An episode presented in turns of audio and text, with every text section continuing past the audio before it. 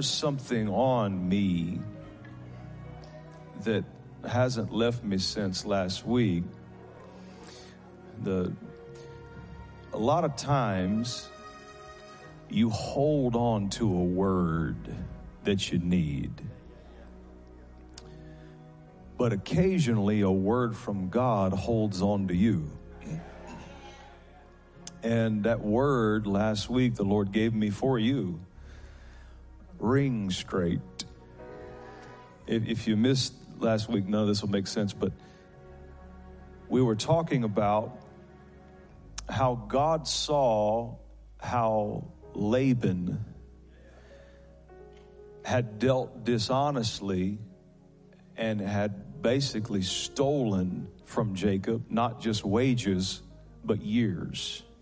It's one thing to lose money, it's another thing to lose years. And God set up a wealth transfer where Jacob picked the rarest cows, those that were ring straked or speckled or had a pattern in their in their um, skin. And Laban thought it was a great deal for him and a poor deal for Jacob, but God made all of Laban's cows start giving birth to ring straight calves. And the deal was all of the ring straked would go to Jacob and be his salary, his, his wealth. And over the course of a short time, God transferred all of the wealth to Jacob using the ring straked. Now, the word ring straight, we talked about it last week, it means marked with a circular pattern, kind of like what Bishop was talking about, sealed, you know, marked. It's an outward sign of the blessing of God. Number two, it's a mark of favor and supernatural provision. That mark is on you right now. It's on this church. And then number three, it's an emblem an emblem of a wealth transfer. I've come to announce to you prophetically and to preach the blessing of the Lord over your life and a coming wealth transfer that is going to blow your mind. And the Lord told me to announce and to preach and to prophesy His blessing over you and to teach what His Word says about blessing, particularly financial blessing. And um, we're going to get into that today. But before we do, the blessing is a tangible thing. It's a spiritual force that can be felt tangibly. So before I go any further, let me be obedient to the Holy Spirit. Lift up your hands in the name of Jesus. If you don't want to be blessed, get out right now because it's coming. In the name of Jesus, Father, I'm doing what you told me to do by the authority that you have given me, by the anointing that you have given me, and by the power of your Holy Spirit that puts it into action. I release and the blessing of the Lord over the people from the top of their head to the sole of their feet. If they are in this building, even watching online, we speak the blessing. May the Lord your God bless you now in the name of Jesus. Give him praise for it.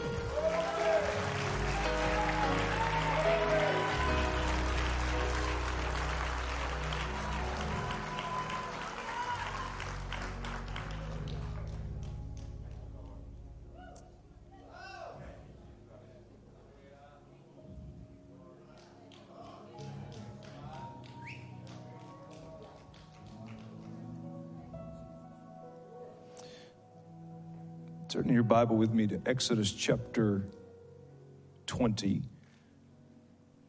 beginning in verse 3. Along with the blessing of the Lord, the intensity of the blessing of the Lord, must come the wisdom of the word of the Lord. So you prophetically and spiritually confer the blessing, and then you teach what the scripture says about it. So we're going to read the Ten Commandments because the blessing of God always follows His commandments. I'm teaching already, the blessing of God always follows his commandments. So let's look at the Ten Commandments. Exodus chapter 20, beginning in verse 3. You shall have no other gods before me. You shall not make for yourself a carved image, any likeness of anything that is in heaven above, or that is in earth beneath, or that is in the water under the earth. You shall not bow down to them nor serve them, for I, the Lord your God, am a jealous God, visiting the iniquity of the fathers upon the children to the third and fourth generation of those who hate me, but showing mercy to thousands, to those who love me and keep my commandments. You shall not take the name of the Lord your God in vain, for the Lord will not hold him guiltless who takes his name in vain. Remember the Sabbath day to keep it holy. Six days you shall labor and do all your work, but the seventh day is the Sabbath of the Lord your God.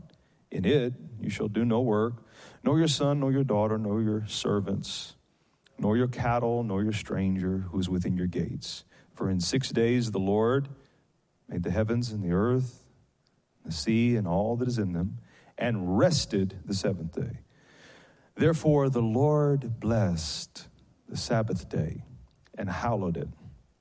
Honor your father and your mother that your days may be long upon the land which the Lord your God is giving you. You shall not murder. You shall not commit adultery. You shall not steal. You shall not bear false witness against your neighbor. You shall not covet your neighbor's house.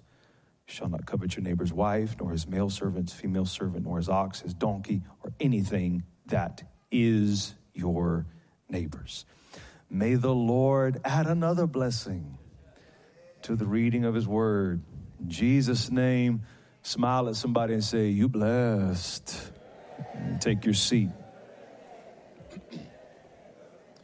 Today we're ministering from the subject 10 commandments of the ring straked life. What do I mean, the ring straked life? I mean the life that is marked with a pattern of the blessing of God. And you must add wisdom to that pattern. You must add obedience to that pattern to live in it in its fullness. If you want to know more about Ring Straked, you can visit last week's message and get caught up. Today, I want to give you 10 commandments to follow concerning finances from the scripture. And the reason I want to add wisdom to your life concerning finances is with the amount that God is going to bless you with, you're going to need some wisdom to know how to manage it. Put your right hand on your head and say, Give me wisdom to manage finances. Oh, I feel that. Give me wisdom to manage money if more money than you know what to do with is coming to you, one of two things will happen. You will either squander it or you will go to God for the wisdom to know how to manage it. Increase the capacity of my wisdom in the name of Jesus. Come on, increase the capacity of my wisdom. The scripture is clear from a theological perspective that God is at his core a blesser. He wants his people to be blessed. Spirit, yes. Soul, yes. Body, yes. And even finances. Why? Why does God want us to be blessed financially? There seems to be some controversy about it in the church. Why does God want his people to be blessed? Well, number one, it's real simple. He loves us, and love gives. Number two, he is our heavenly father. He is a provider. It is his pleasure. David said he takes pleasure in the prosperity of his people. And also, number three, because we are the people in the earth that bear his name. He said, If my people who are called by my name, his people are called by his name. And he wants to use us to be his brand in the earth. Not just to be blessed so we can be fat and sassy, but blessed to be a blessing to other families in the earth. just like so many of you, were, of you were yesterday, feeding this community. Over 700 people got fed because of your efforts. You know what that is? That's God's brand in action in the earth, feeding hungry people and blessing people. Look at Deuteronomy 8 18. Why does God want us to be blessed? Look at Deuteronomy 8 18. This is what the Lord said to the people of Israel. He said, You shall remember the Lord your God, for it is He who gives you the power to get well. Oh, hallelujah. I feel it. When these scriptures are going about blessing, especially if you were in mantle today, you need to be pulling these in. Remember the Lord your God, for it is He who gives you power to get wealth. Why? That He may establish His covenant, which He swore to your fathers to this day. What, what is that covenant? Go back to Genesis chapter 12, verse 2. He said, The reason I want you to be empowered financially, the reason I want you to be strong financially is so I can establish the covenant I made, the original covenant with your forefather. What was it? He, this is it. This is the covenant God made with Abraham that Deuteronomy was referencing. I will make you a great nation. I will bless you. Listen, mantle, I will bless you. God is speaking to you in your ear right now. I will bless you. I'm going to make your name great. I'm going to fix your reputation. I'm going to clean up your credit report. I'm going to clean up how people see you and view you when it comes to investing and partnering with you. I'm going to make your name great and you shall be a. I speak these words from God's word over your head from the top of your head to the sole of your feet. I will bless you. I'll make your name great and you shall be a blessing in the name of Jesus all over the house. I pray you receive it. God wants to do it. I will bless you. I will make your name great. I know what they used to call you. I know what they used to say about you. I know how they used to dog you, but I will make your name great. And it's not just about you, so you can be a blessing because you cannot give what you do not have. So I'm going to make sure you have it because I trust that you'll turn around and.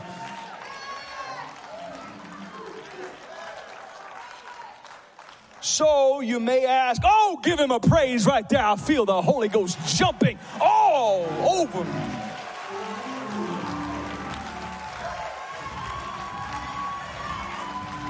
This thing is in the room. It's in the room. It's in the room. By faith, receive it. By faith, you can grab it now. We ain't got to wait till later. You can take it now.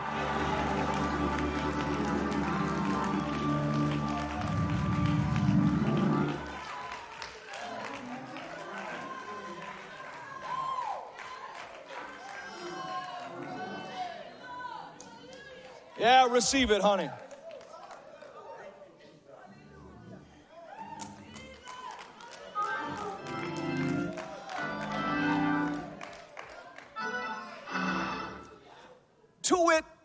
May retort, if God loves me, and if God desires for me to be blessed, then, Pastor, why am I struggling financially?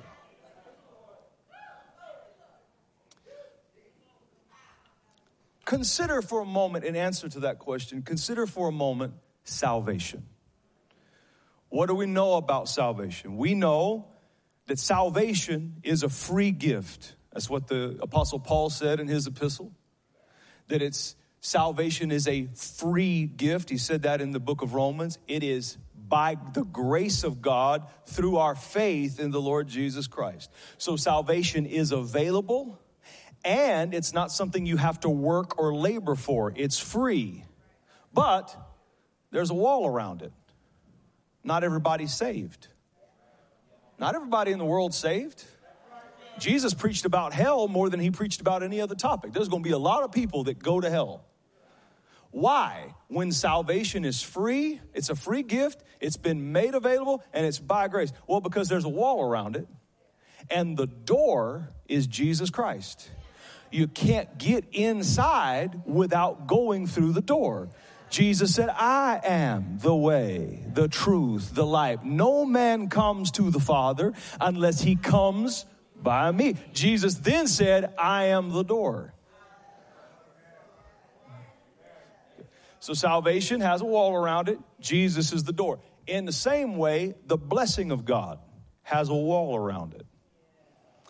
And the door is obedience to God's commandments. I'm going to say it again. There's a wall around blessing, and the door of entrance is obedience to God's commandments. So, since you receive blessing by obeying God's commandments, let's look back at the Ten Commandments we just read. But what I want to do is, since we're preaching about blessing and we're preaching about financial empowerment, I want to look at those Ten Commandments through a financial lens. So, along with every commandment, we're going to relate it and tie it to how it relates to finances. Amen? Amen? Commandment number one from Exodus chapter 20, verse 3 the word says, You shall have no other gods before me. You shall have no other gods before me.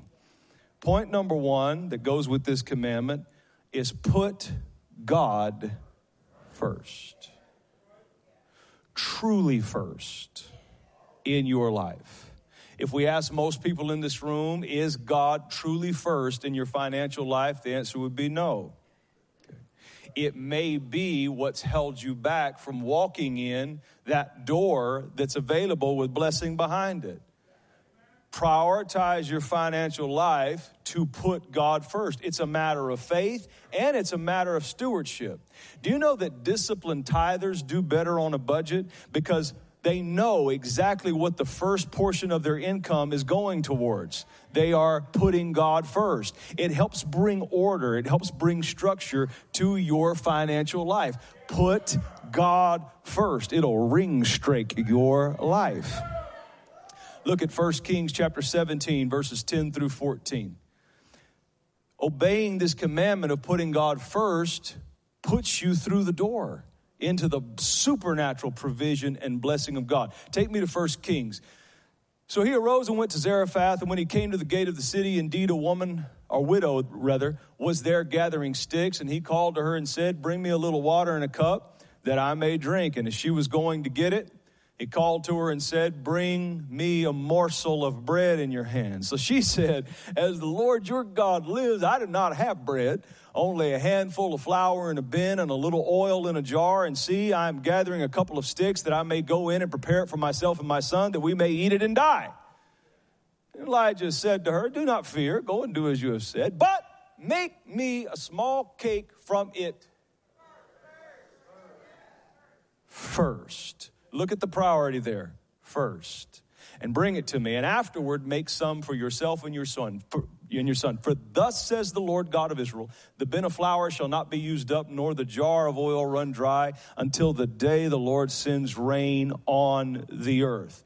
So she went and did according to the word of Elijah, and she and he and her household ate for many days. The, the question people always ask when they deal with this passage is why would God want to use a widow to provide for his prophet, the one who represented his ministry, the one who was carrying God's name in the earth. Why would God choose in a famine a widow to take care of the prophet? Why wouldn't God choose a wealthy person? And the problem with that question is the premise God wasn't trying to provide for Elijah the prophet. God was using Elijah the prophet and his challenge to invite her to walk through the door of supernatural blessing and provision. And when she put God first, God supernaturally ring straked that jar of meal and that jar of oil and caused it to go further than it normally could have and blessed her house supernaturally. The prophetic challenge is never to take something from you, It's always to give something to you and challenge you to move out of your flesh and into your faith. And when you commit yourself and make a decision to put God first every week of your life, you will be amazed at how the blessing of the Lord begins to multiply you, begins to preserve you, and begins to overtake you when you put God first. Point number two from Exodus chapter 20, verse 4 You shall not make for yourself a carved image. When it says carved image there, he's talking about little idols or little false gods. Basically, an idol in the scripture is anything you put before God.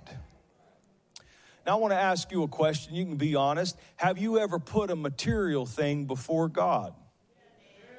Probably a lot of us have, one time or another.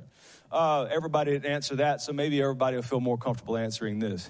Have you ever had buyer's remorse?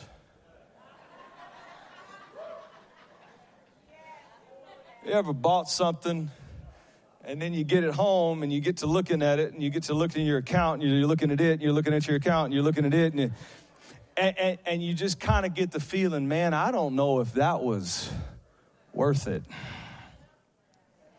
I don't know if it was worth it. The word worship actually comes from the word worthship.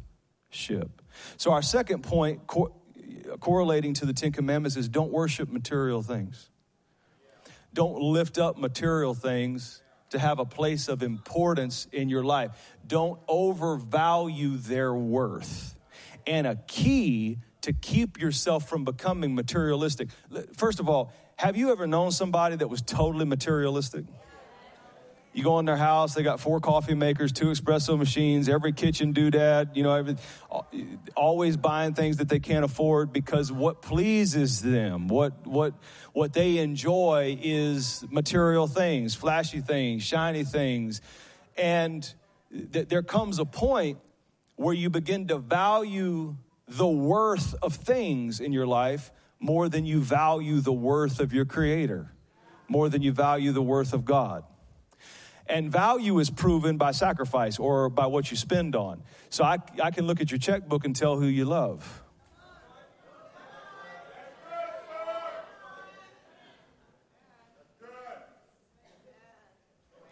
I love you, Jesus. I worship and adore you. Just want to tell you, Lord, I love you more than any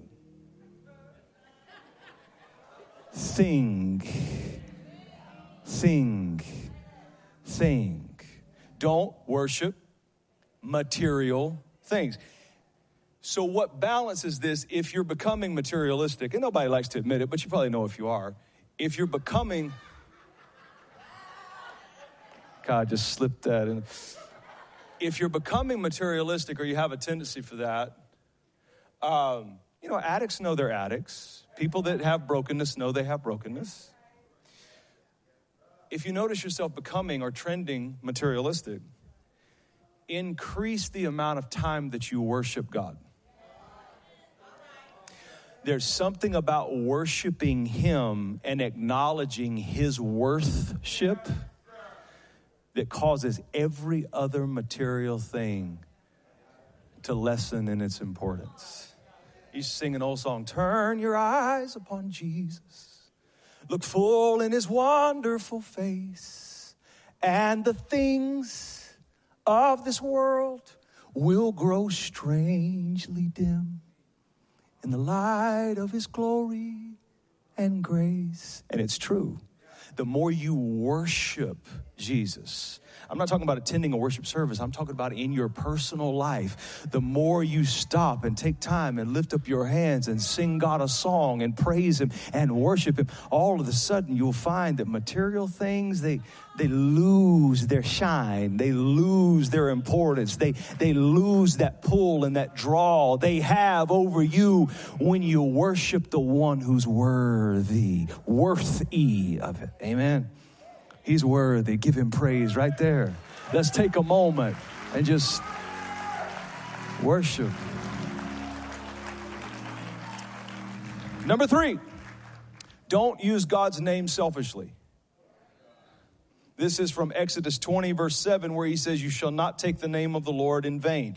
Now, how did we get don't use God's name selfishly from that? Well, the word vain means selfish, conceited, and self absorbed.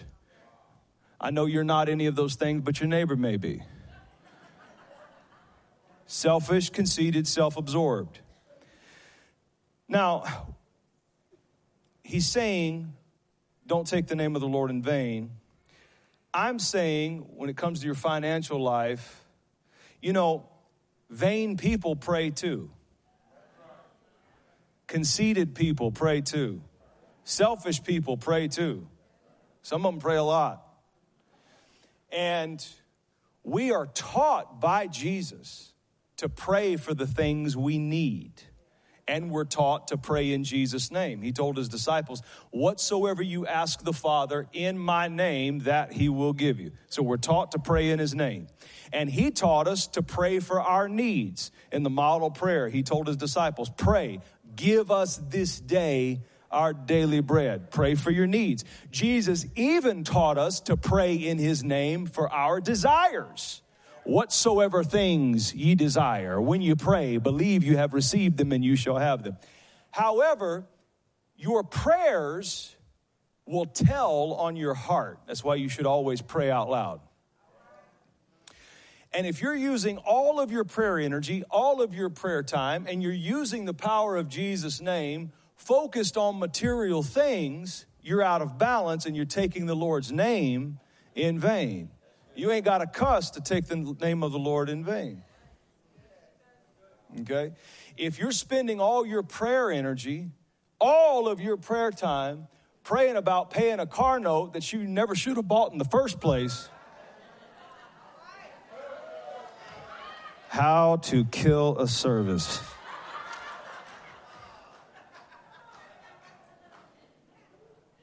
Then your prayer life, you may be praying in vain. Okay. So make sure you prioritize. You pray for your needs, you pray for your desires, but you better be praying about something else too. Or is the only thing you go to God about forgetting what you want? Number four, off that point, Lord Jesus. Thought y'all were gonna kill me on that one. Number four, be a good steward. Exodus 29 and 10. What commandment does this come from? He says, Remember the Sabbath day to keep it holy. Six days do your labor and all your work, but the seventh is the Sabbath of the Lord, and you shall do no work. I don't want anyone in your family to work. Don't let anyone in camp work. Take the Sabbath off. Well, there's a lot we could say about the Sabbath. Theology has a lot to say about the Sabbath. There's been great debates by great commentaries and theologians about the Sabbath. But all of that aside, essentially the Sabbath law is about stewardship. Okay. The Sabbath law is about stewardship. It's the stewardship of your time and your energy. And it also reveals the level of your trust in God. The Sabbath law was basically saying, I want you to have the faith that God can do more with six days than you can with seven. That willfully setting aside one day for worship and rest could cause you to go further than staying in the work grind seven days a week. It's about being enough of a steward, but also having enough trust to say, God, I believe if I will refuse to put my hand to try to make money and try to bless myself, I believe if I'll refuse to touch it on the Sabbath day, I believe you'll look at my refusal to do it and my honoring of your commandment, and you'll bless me with more than I could have earned if I would have worked. It's all about, it's all about stewardship. Are you a good steward? Of what you've been blessed with? Are you a good steward of your money?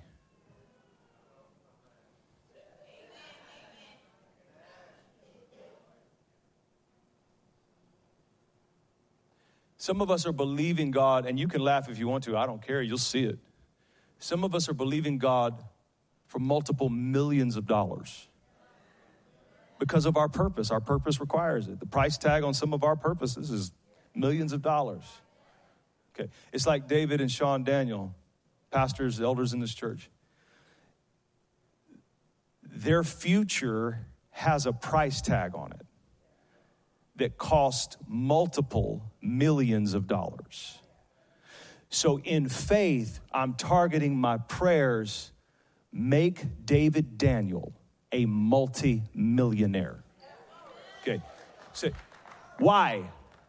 What he's going to build, what he's going to set up for communities, what's in the man's heart and what's in Sean, Pastor Sean's heart to do. The purpose of it can't be done with a couple hundred thousand bucks. It's going to take millions. There's other people in here. It's going to take millions for what you've been called for, for what God has poured down on the inside of you and destined you to do. It's not everybody, I understand that. But for the millionaires, that your purpose requires millions. Not, not for you to go buy a bunch of Cadillacs and be and you know just be swimming in it. I'm talking about the purpose you're going to accomplish in the earth requires millions of dollars. Ask yourself this: Am I a good steward? Sometimes the delay is God waiting on your stewardship to mature to the level of your faith.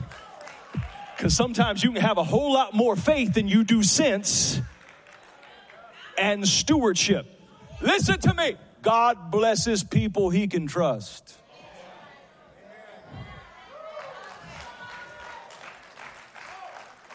God blesses people he can trust. If your prayer was answered at the level of stewardship you have now, it may kill you.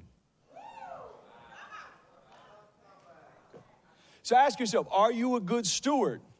And you don't wait till millions come to be a good steward, or they never come. You start on the level that you are at, and you prove you can trust me with more. You can trust me with more. You can trust me with more. Every step, the steps of a good man are ordered by the Lord. Every step is an opportunity to prove you can trust me on the next level. Amen. Good stewards have three things in common they spend wisely, they save diligently, they give generously. They spend wisely, they save diligently, they give generously. Point number five teach your children. Teach your children. This is from Exodus 20, verse 12, where the scripture says, Honor your father and mother that your days may be long upon the land which the Lord your God is giving you. Why do we say teach your children for this point? Why does God in the Ten Commandments command children and tell them to honor their parents? Because parents are the primary teachers about God and life. No matter how good a teacher is at school, the content can be great and they can know the material better than you, but you will always have more influence. Your voice will always carry more weight. Therefore, you are the number one teacher about life and about finances. Most of what your children learn about money, good or bad, comes directly. I'm conditioned to y'all scowling at me through a point you don't like. So you can smile or keep scowling. It don't make me no different. Your face is gonna hurt if you keep frowning, trying to help your face. When you complain about finances in front of your kids, listen to me. When you talk about what you don't have and how if we could just get here or just get there or how things are so tight, when you speak all of that into your children's ears, listen, you're planting an idea in them to serve money and to chase money. So money becomes the principal thing. It skews the value system. Okay. And so you, you must understand your conversations about finances as a parent are directly impacting the paradigm the child has about finances. Look at Luke 16 13. Listen to what Jesus said. Luke 16 13. No servant can serve two masters. For either he will hate one and love the other, or else he will be loyal to the one and despise the other. You cannot serve God and mammon. Mammon was their word for money. The, the, the, most terrible thing for a Christian, really for a person, you can read all these horror stories in Hollywood about what happens to all these rich actors. The saddest thing for a person is to be a slave to money. You want money to serve you. You never want to have to serve your money. Okay.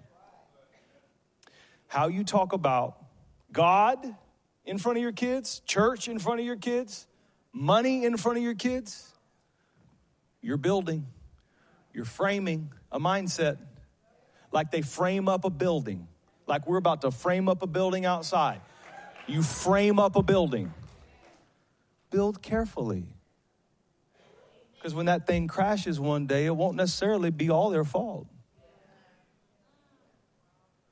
Think about it. Those of you got a little age on you, think about it. How many negative things about finances got passed down to you? How much did you have to break? How much did you have to step out of or wise up out of? Don't replicate that cycle. Don't put it on the kids. Kids can't solve it. Why complain about it to them? Number six, live on a budget. I got some good ones coming, I promise. Just give me a minute. Give me a minute. We're going to shout in a minute, okay?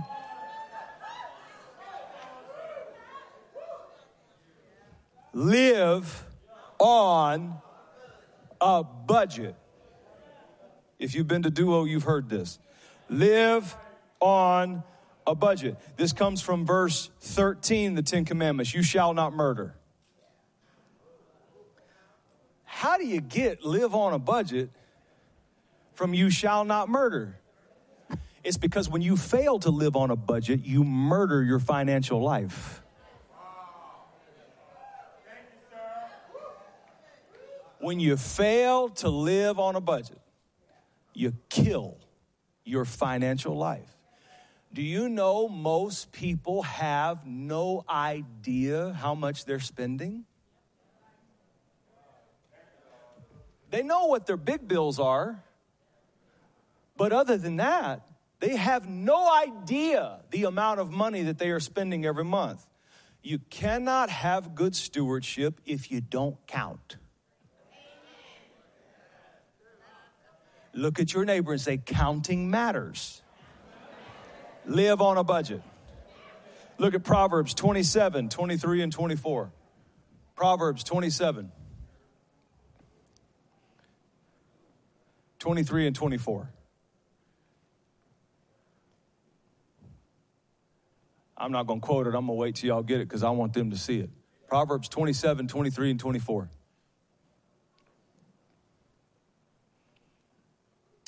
Be diligent. We could preach on the word diligent. Be diligent to know the state of your flocks, how many you got. Now they're talking about their economy, which was cattle, sheep, goats, flocks, but but you could read that. Be diligent to know the state of your money.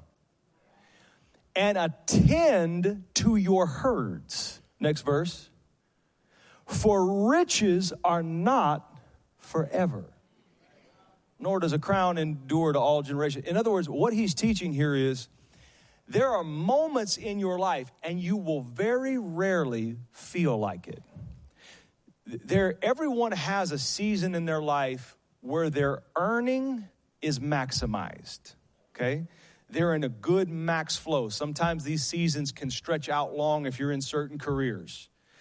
And when your flow of finances coming in strong, if you don't monitor and budget the state of those things, and if you don't attend to those things, if you're not putting effort into the management of those things, you have to know there will be a season sometime where the flow is not as strong as it was, which won't be a problem if you managed it properly while it was flowing.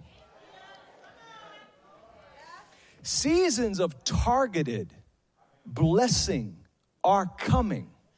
And it's God's will for you to use the season where it rains to preserve against the season where there's a drought. And it's not God's fault if you don't manage it. Oh, that's good preaching. So live on a budget. If you don't know how to do it, there's all kind of free apps and websites and all kind of stuff you can plug every bill into and then every dollar you make into and it'll even, it'll do it for you.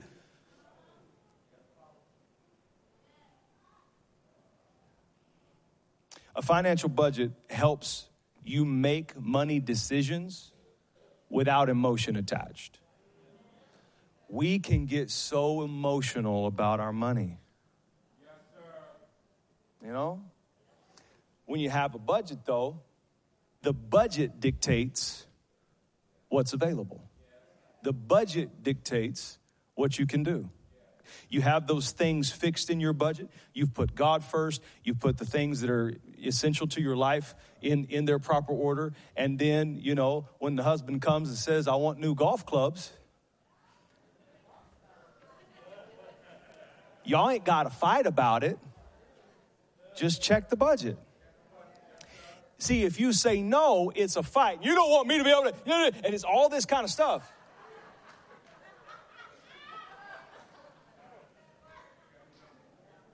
You can avoid all that emotional stuff.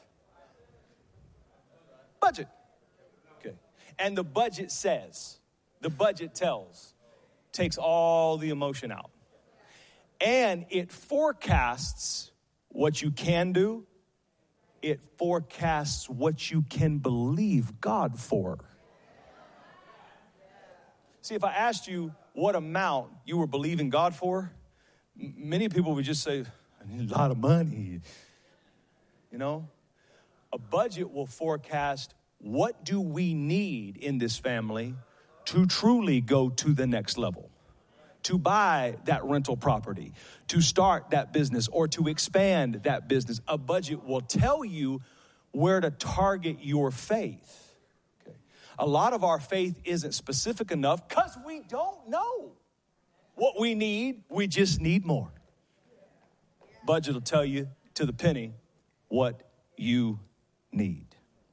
Number seven, this is gonna be a good one. You're gonna like me after this one. Number seven, live below your means.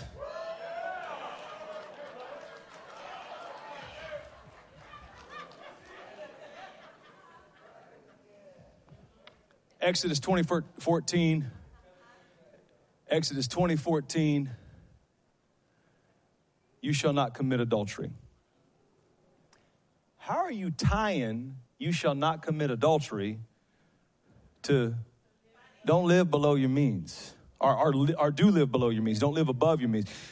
When a person commits adultery, all they're doing, from God's perspective, when a person commits adultery, all they're doing is living outside of what God provided and commanded.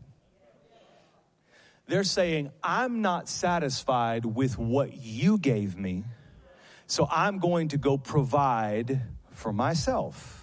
That's what they do when they commit adultery. Same thing when you live above your means. When you live above your means and buy things you can't afford, you are saying, God, I am not satisfied with what you gave me or what you provided for me. It's not good enough. I'm your little princess, and because you didn't give it to me, I'm just going to go out and get it for myself. You're stepping outside of what has been provided. There's two reasons people live above their means. One, they are not content. And people that are not content will never get content no matter how much they receive. If you have a problem or a brokenness in the area of contentment and nothing can make you happy, we could give you the world and you will destroy yourself and slowly implode because that brokenness cannot be fixed with more stuff if you're not content with $500 a week, you won't be with $5,000 a week. You will find a way to break the situation because the problem is not the money, the problem is you.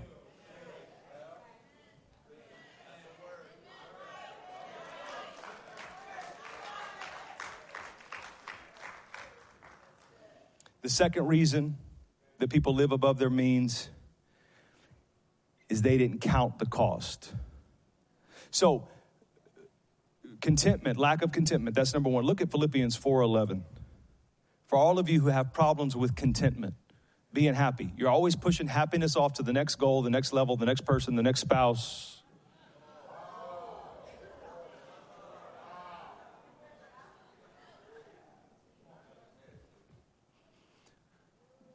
Paul says, Not that I speak in regard to need, for I have learned in whatever state I am to be content. Look at the key and watch. It's not spiritual and it's not the Holy Ghost and it ain't Jesus. Look at the key to contentment. I have learned. Contentment is a learned behavior. So take what you got now at the level you're at now and start practicing and learning.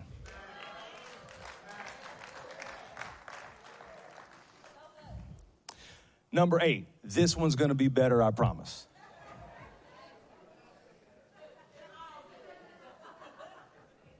Number eight, don't buy now.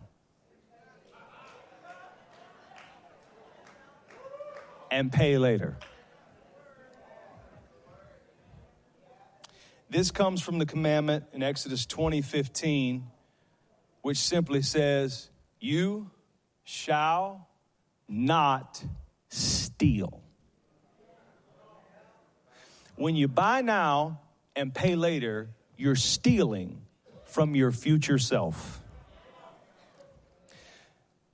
Interesting uh, stat for you 80% of all tax refunds are spent before the money ever hits the account. I saw your rims when you pulled in.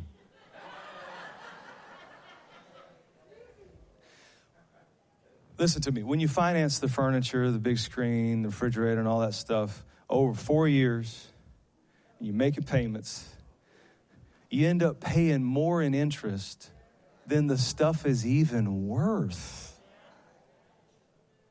And you're stealing from your future self. Also, uh, I'm not just talking about delayed gratification and all those things that financial gurus talk about. No, I'm not talking about that. I'm talking about from a spiritual perspective. God hardwired us to hope for things. God wants us to hope for things. I'm going to get that thing. I walk in the mall, I saw that thing. I want that thing. I'm going to get that thing. I'm standing in hope. Look at Romans 8 24. This is a powerful scripture. Just about hope. The things, we, we all need things. We all get things. Paul says we were saved in this hope, but hope that is seen it's not hope.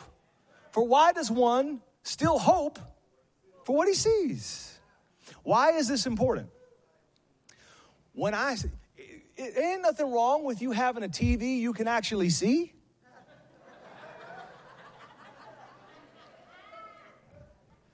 So I'm hoping, right? I'm gonna get that TV, and for the first time, I'm gonna watch a game I can actually see, you know? I'm gonna get it. I'm gonna get it. Well, what am I doing? I'm starting to hope. I'm starting to build up some hope on the inside for it. But if I go and finance it, and I, I instantly take possession of it without paying for it, now the years that I keep having to pay that monthly bill and the years that I keep having to pay that interest on the thing is robbing me of the joy and accomplishment and the fulfillment of my hope. See, it's different if you're hoping for it and you start saving and you do the work and you build it up and all this time that hope and hope and hope is growing and then you go and you purchase it you take possession of it now you're filled with a release the endorphins of accomplishment the endorphins of thankfulness and gratefulness now you enjoy the possession but you don't enjoy that possession if, on the 56th month of paying for it with the interest. So now what you wanted has become a curse to you. And it ruins the hope process. There's certain things you have to finance. I understand that. I, I, I'm talking about things that if you just waited a little bit and stood in hope, you could take possession of it. I'll never forget years ago, I was a kid. You'll have to tell me how many years ago this was. I'll never forget. I was invited, it's the only time I've been invited to Pastor David and Sean's house.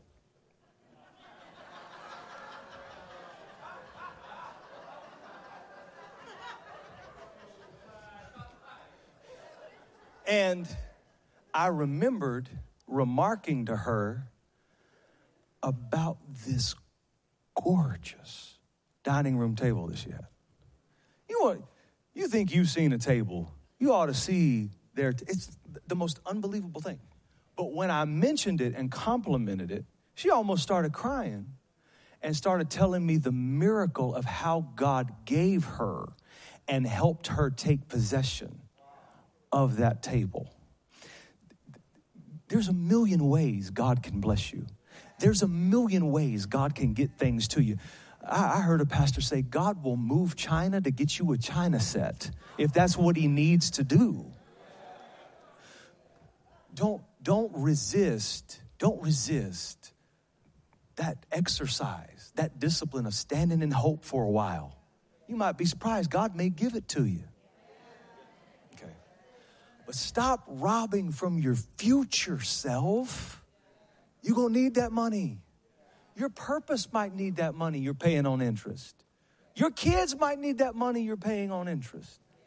Your aging parents may need that money that you're spending on interest. And remember, the blessing of God is not just about you, it's so you can be how are you going to be a blessing paying 25% interest on a credit card that's got thousands of dollars on it? Don't shout me down.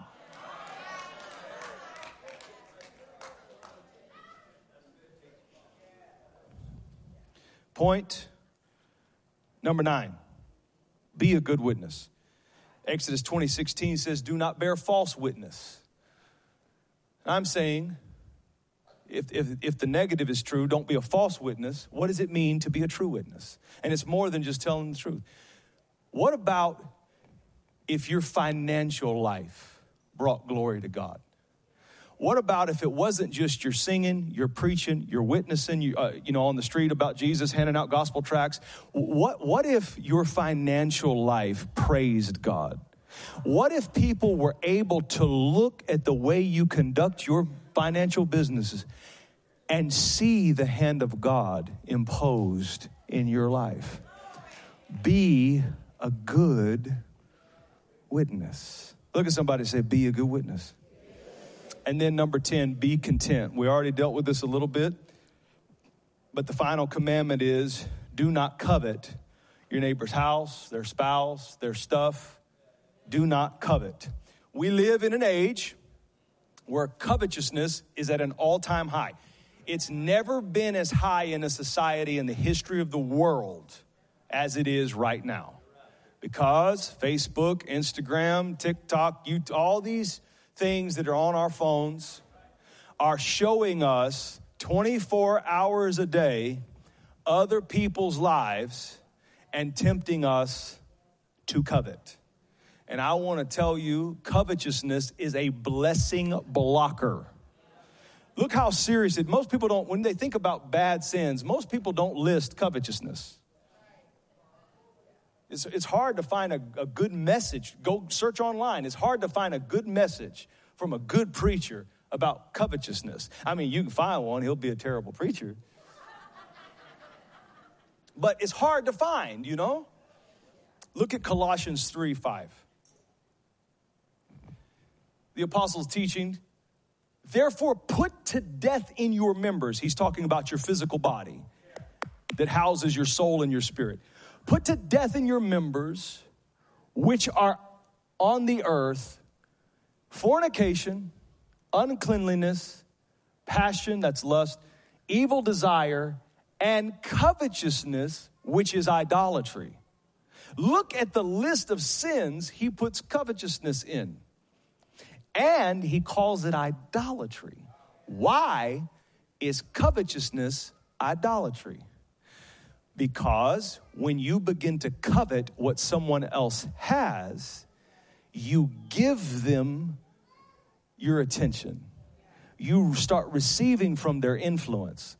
Because if I could be like them, I could have a six pack.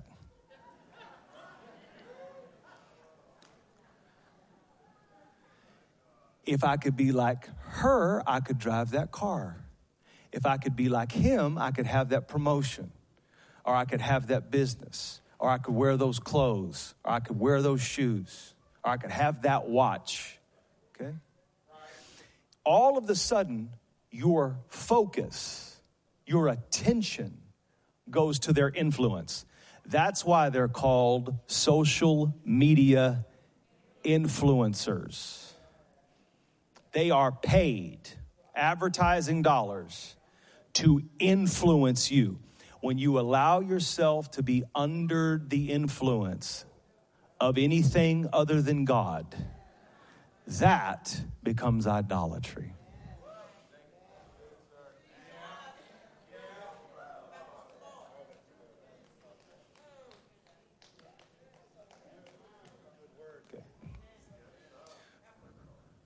Mark these things.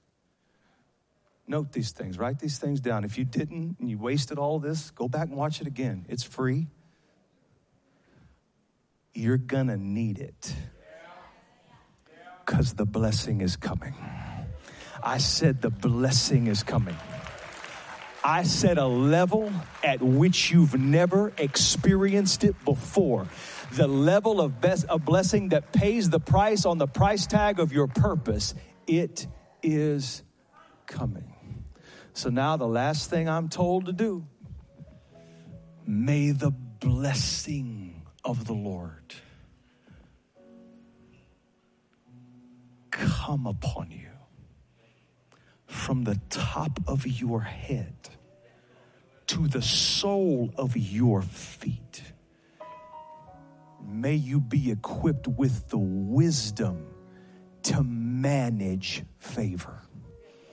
May you be equipped with the knowledge, the understanding to operate and flow in what God is about to send you. May you sense it. May you see it. May you grasp it. May you hold it.